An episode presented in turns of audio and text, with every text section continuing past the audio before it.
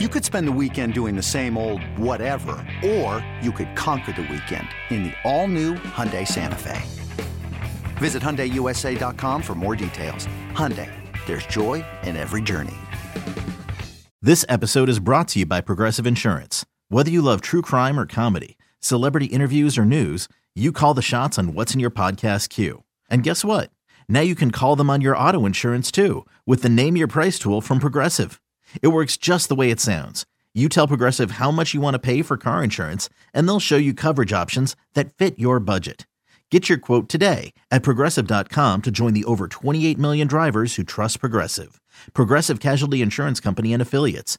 Price and coverage match limited by state law. Happy July, everyone, and welcome back to another Six Rings and Football Things. Football, Patriots football, NFL football is right around the corner. Coaches are returning to Gillette Stadium. Rookies are about to report. And we go back to the offices of Gillette Stadium to bring back our friend Paul Perillo from Patriots Unfiltered, patriots.com, whatever the hell else he does. Oh, he's got his, he's got his, if you're watching on the video, he's got his Patriots uh, Hall of Fame shirt on. So he's proud member of the group that continues to make sure Wes Welker, Bill Parcells, and others never have a shot at sniffing induction. He should be uh, quite, quite proud of himself. I'm Andy Hart.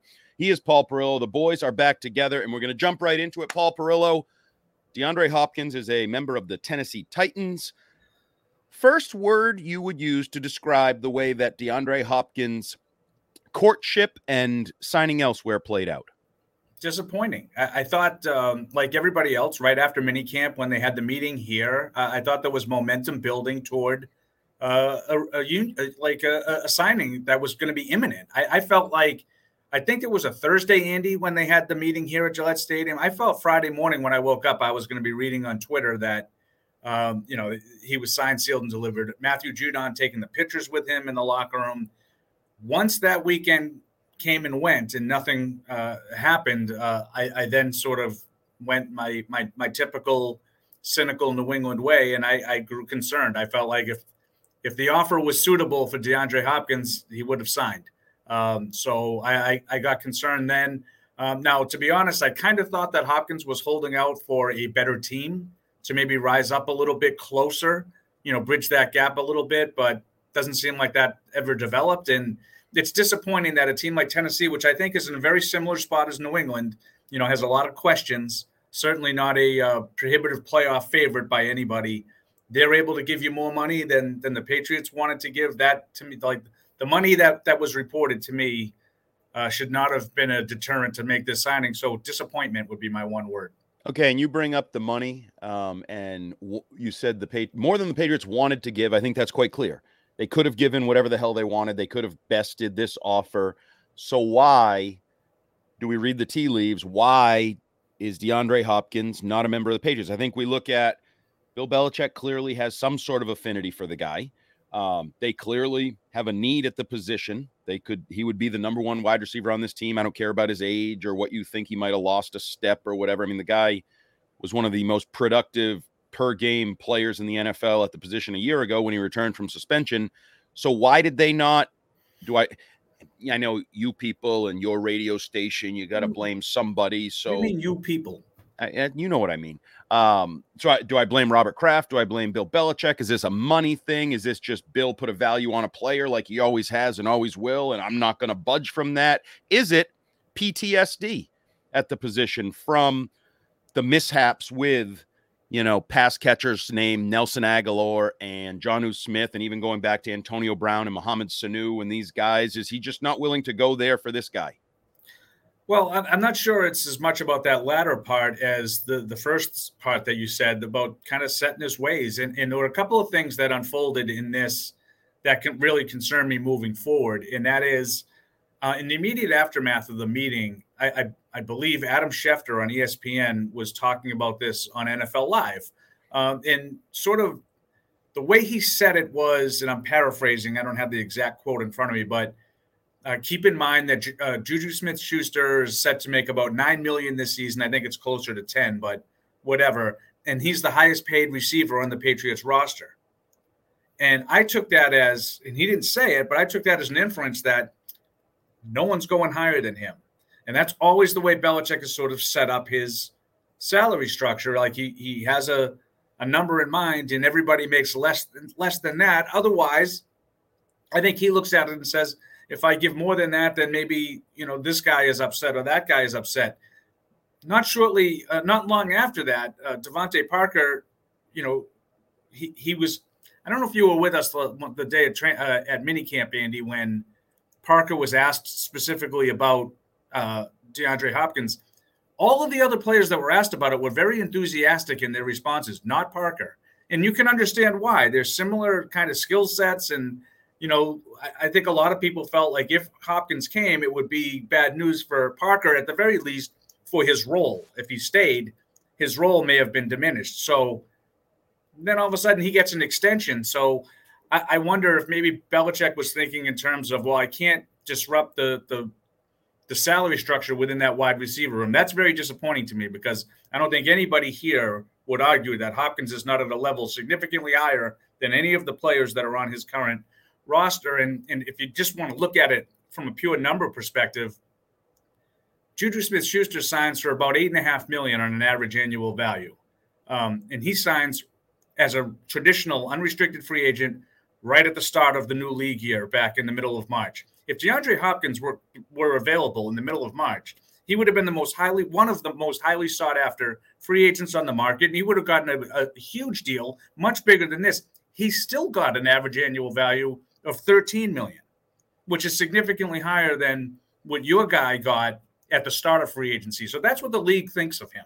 They think of these two guys not really being all that comparable. So it's disappointing to me. I wonder if maybe Bill was thinking in terms of that kind of structure, which we know from from the past with Brady. Obviously, with Brady, it was easy to do because he was so much, you know, above and beyond anybody else on your roster. But I don't think you need to do that with a guy like Juju Smith-Schuster. And I wonder if it's just that's the way he does his economics, and he's going to stick with it. Yeah, that's uh, that's unfortunate because I think you're right. I mean, if he's saying, well, this is the number we're putting at the top of the wide receiver depth chart and we're not going above it, I think immediate D hop goes, well, then you got no shot of landing me because I'm above that. I'm better than all y'all in there, and you can right. do whatever you want with that information, doubt it, question it, whatever. Um, but let's rotate it forward. And it is with great hurt that I'm going to ask you this question because I'm quite sure you didn't see the headline or story I posted uh, earlier in the week. But I posted what I think you will do a good job of interpreting. My headline after D Hop signed was post D Hop Patriots have nothing but potential at wide receiver. And I think it's a headline that, depending on your perspective, can be read in multiple ways. And I kind of meant it in both ways, actually. I mean, I do think they have the optimistic reading of that headline. They have some potential. If you get the best out of the guys that are on the depth chart, I think you're good enough. If you get the best DeVante Parker, which is whatever, 1,400 yards or 1,200 yards. If you get the best of Juju Smith Schuster, which is 1,200 yards, if you get the best of a second round, second year player in Tyquan Smith, who, I mean, Tyquan Thornton, who the f- is Tyquan Smith? uh, Tyquan Thornton, like that's a second round pick who was the fastest guy at his position. There should be potential and upside there. Kendrick Bourne. But the flip side is, I think you have nothing but potential. I don't know what you can count on if you're Mac Jones, if you're Bill O'Brien, and say, this this guy I know does this no matter what the date, no matter what the defense, no matter what the corner. Which is closer, do you think, to reality? The optimistic reading of the potential at the position or the pessimistic, which would say, well, you're also like um, a couple pulled hammies away from having uh, yeah. Malik Cunningham as your number three receiver? Yeah, and that's where I land, you know, closer to the pessimistic side, but not necessarily no. because but it's you? not see, you? this is this is going to be different you? for you. You're going to be surprised. I'm going to I'm going to surprise you. So I'm disappointed that they didn't sign Hopkins because I think that would have given them a number one receiver. However, I don't think that that would have just automatically lifted this offense to championship caliber and and put them in the mix to really change significantly their outlook this season. So I'm not like you know sort of devastated about this whole thing. However, I do think that they have more talent at these. What I'm really tired of, Andy, and you'll know that because I get a little bit defensive with the Mac Jones apologists. I'm a little tired of. You got to just find out about Mac Jones. They have players on the roster that are going to make it more than capable of finding out if Mac Jones can play. If Mac Jones can't find ways to complete passes to the guys that you just talked about that, that have good, solid NFL backgrounds, they're not stars, okay?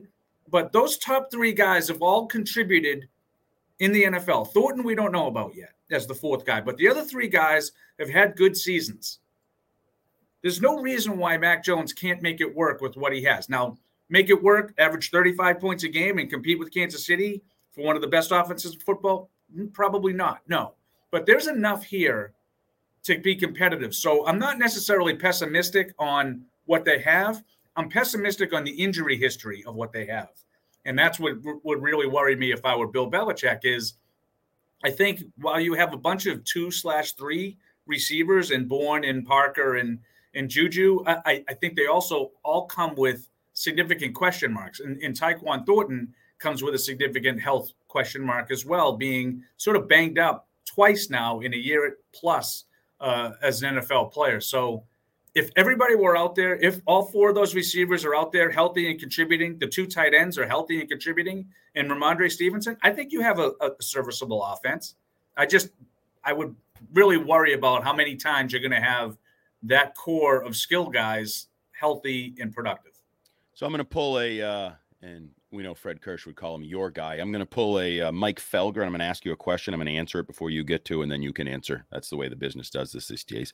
Um, he now who, calls them my shows, by the way, your shows. Oh, your shows. Okay. My I don't listen to your shows. Never. I'm responsible. Oh, your, yeah, your show was my shows too. Oh, they're okay. all, they're all shows. your shows. They're all my shows. The king of content, Paul Perillo. Um, so if I made you pick because you know my theory there's number one receivers and there's receivers that end up as number ones and not even not close the to the same not even close um, who ends up as the patriots number one receiver this year not running back not pass catcher not hunter henry and mike gesicki i am going to answer it with and i'm probably too optimistic on this guy some of it is based on the way the last year plus has played out some of it is based on just I don't know. I don't know what it's based on. I don't trust the other guys. Uh, Kendrick Bourne. I think Kendrick Bourne and what I saw in the spring to me looked like they have an intention to get the ball in Bourne's hands, maybe in some unique ways, maybe in some different ways, maybe in some of those optimistic, poor man's Deebo Samuel kind of ways. And I just look at the other guys. I don't trust their injury history. Like this whole Juju Smith Schuster still dealing with a knee injury. And now it's like, this grand, awesome thing that he's going to be ready to start camp. well, no, no, I don't feel great about that, that it's even a conversation at this point. So, Kendrick Bourne, I think Kendrick Bourne is ready to be. Now, what that is, if that's like his first year and it's only, you know, 800 yards, I don't know. That may end up being your number one receiver. It wouldn't stun me, though, if Kendrick Bourne is a thousand yard receiver in Bill O'Brien's new offense. Agree? Disagree? Hate the idea? Yeah, I think you could make an argument for any of those three guys. Uh, I'm going to go with Juju just because I think he has the probably the most consistent track record of receptions. Mm-hmm. But yeah, I could I could definitely see it coming together for Bourne. What I worry about with with him is he just feels to me too erratic. Um, you know, mentally, emotionally, off the field, and I think there are going to be times where that's going to come back and haunt him. We saw that last year a lot. You know, he would make a couple of catches here and then you'd be like, oh, this is what it looks like when Kendrick Bourne's involved in the offense. Then you'll go the next two games and not really even see him. So that would worry me about him. Obviously, the injuries would worry me about Parker and, and Juju, but I think Juju was a guy that can be like Jakobi Meyers. I think they're very similar players. I think Smith Schuster is probably, I mean, definitely at his best, he's a better player than Meyers, but I don't think he's been at his best since 2018. Last year they had virtually identical numbers, and I and I could see him, I could see him putting up numbers similar to that. You know, maybe seventy catches, you know, eight eight or nine hundred yards. So that, I don't think there's going to be a thousand yard receiver um, this year, but Juju would be my pick to be the number one receiver. Okay, as we uh, wrap up this first segment of a mid-July, no Fitzy, no problem. Thank God he's on vacation edition of Six Rings and Football Things with Paul Perillo. We're going to transition to a little running back talk which is sort of tied into D Hop that we just talked about because the other marquee fun free agent that's out there, Dalvin Cook, has been, I guess, loosely tied to the Patriots. Now, this week there was a, a swapping of the the numbers out of Vegas. The Patriots become the favorite to sign Dalvin Cook. You have Michael Lombardi, who's the fob of all fobs, and I'm not talking about starting your car, just bending over backwards to rip the Titans for signing D Hop in that situation. And his bent over backwards to say Dalvin Cook is the better fit for the Patriots. I don't I don't know that I really get that, even though I see the lack of depth at running back. He would be your backup running back, in my opinion. Even though I, I think Rhamondre is your ascending star, D Hop is, I mean, uh, Dalvin Cook is your descending. You know, is he getting old? How much does he have left talent from another team? Do you think Dalvin Cook is a possibility for the Patriots? Do you think he fits the need as much as Michael Lombardi seems to? Like, what, what's your take on this whole Dalvin Cook, the Patriots are the favorite to sign him story? I, I do have a take. It's a little different than than most. I think the whole Vegas odds for players. When was the last time you saw a significant player since these odds now have become a big thing that the Patriots weren't really high up on the list? Right. I think they completely cater to an area of the country that they know is so passionate about their sports teams and so passionate about betting that they they go right into it and they just look at it and say, "Oh, oh they didn't get Hopkins. Let's just raise those numbers up for Cook." I, I I never say 0.0. You know that. Almost never will I say never. This is as close to zero percent for me. And you can have me on your podcast the next time after after the day after Cook uh, signs, and you can say you said never. Like I just don't see it. I think they do need a backup running back, Andy. I don't think Dalvin Cook thinks he's a backup running back, so I don't see him signing here as one. Um, I could see a Leonard Fournette, who the Patriots have kicked the tires on in the past, coming in for a couple of million and you know maybe serving that role. They definitely need somebody. I would like to see them in a perfect world, just sort of rip the band-aid off and, and admit that this is a, a team that's sort of in transition. They're trying to rebuild to something. Find out what you have in Kevin Harris. Can he be your backup running back? And you know, ride Stevenson, let let Kevin Harris get the between the tackles backup role. Let Pierre Strong take the James White role. Ty Montgomery is still here to sort of fill in as needed as a depth guy in the backfield or in wide receiver. Just go with it. Like stop trying to put band-aids on all of these things and and plug the holes. I, I think that they need a young nucleus, Andy, to build around that they got through the draft. And then you have to figure out which ones of those guys you think are part of your core going forward. Kyle Dugger, Michael Onwenu, whichever guys that you decide. And then two years from now, instead of having a, a, team right now, they have nobody under contract really moving forward other than the draft picks. Two years from now, you have 10, 12, 15 guys that have been on your team for five plus years, and now you have something. And see if you can move forward with that. I just do not see Cook. I, I think he's a great player. You know, I love him. I always have out of Florida State. I think he's a really solid running back. I don't see the Patriots being the ones to give him eight, nine, ten million dollars to come in and share time with Stevenson. They can't both play at the same time. To me, it doesn't make a lot of sense. Yeah, I, I agree with you. I love him. Um, I mean, I think if you sort of went in a certain direction, maybe you could talk yourself into it and you have the money, as we talked about, to sign pretty much anybody you want if you wanted to sign him and give him the money. And I am with you now. I don't know how much uh, they are in, because certainly this transitions to our next idea, general running back topic of what's going on. But you know, they've done the draft running backs, they don't play or they play very little, and then the next year they evolve into roles. I don't know how comfortable, confident they are with Kevin Harris. They haven't done anything in pads yet. I thought he looked good in a non-padded environment. I mean, he, he's he's a quadzilla type power back who yep. also I thought looked pretty quick but that's in shorts. I used to look quick in shorts too, and then things change when you put pads on. You lose some okay. quickness. Happens. Um, Pierre Strong, I have no effing idea. I'll be honest with you. I don't. I would not trust him in your mentality to say give him the third down roll. Wouldn't trust him. I think we're going to stink. I don't think he. I'm, I'm not sold that he's ready to do that. But I know Mike Reiss had that report right out of college. Oh, this is the next James White and. Oh no no no no! That wasn't his. That was not his background in college. He did not catch. No, I know. He but that was Mike Reiss's report in college. This is something I think, like you said, Andy, the old sort of red shirt running back. That to me has not necessarily been a traditional running back. I think that we've seen Bill Belichick use Laurence Maroney, Stevan Ridley, um, Sony Michel right away as ball carriers. Mm-hmm. Um, but where the, the red shirt comes is the Shane Vereen, the James White. You know, let's get them their feet wet. And I think Pierre Strong got that a little bit last year. So yeah, you're right. He did not have an extensive background as a as a pass catcher in college. It's something he's developing.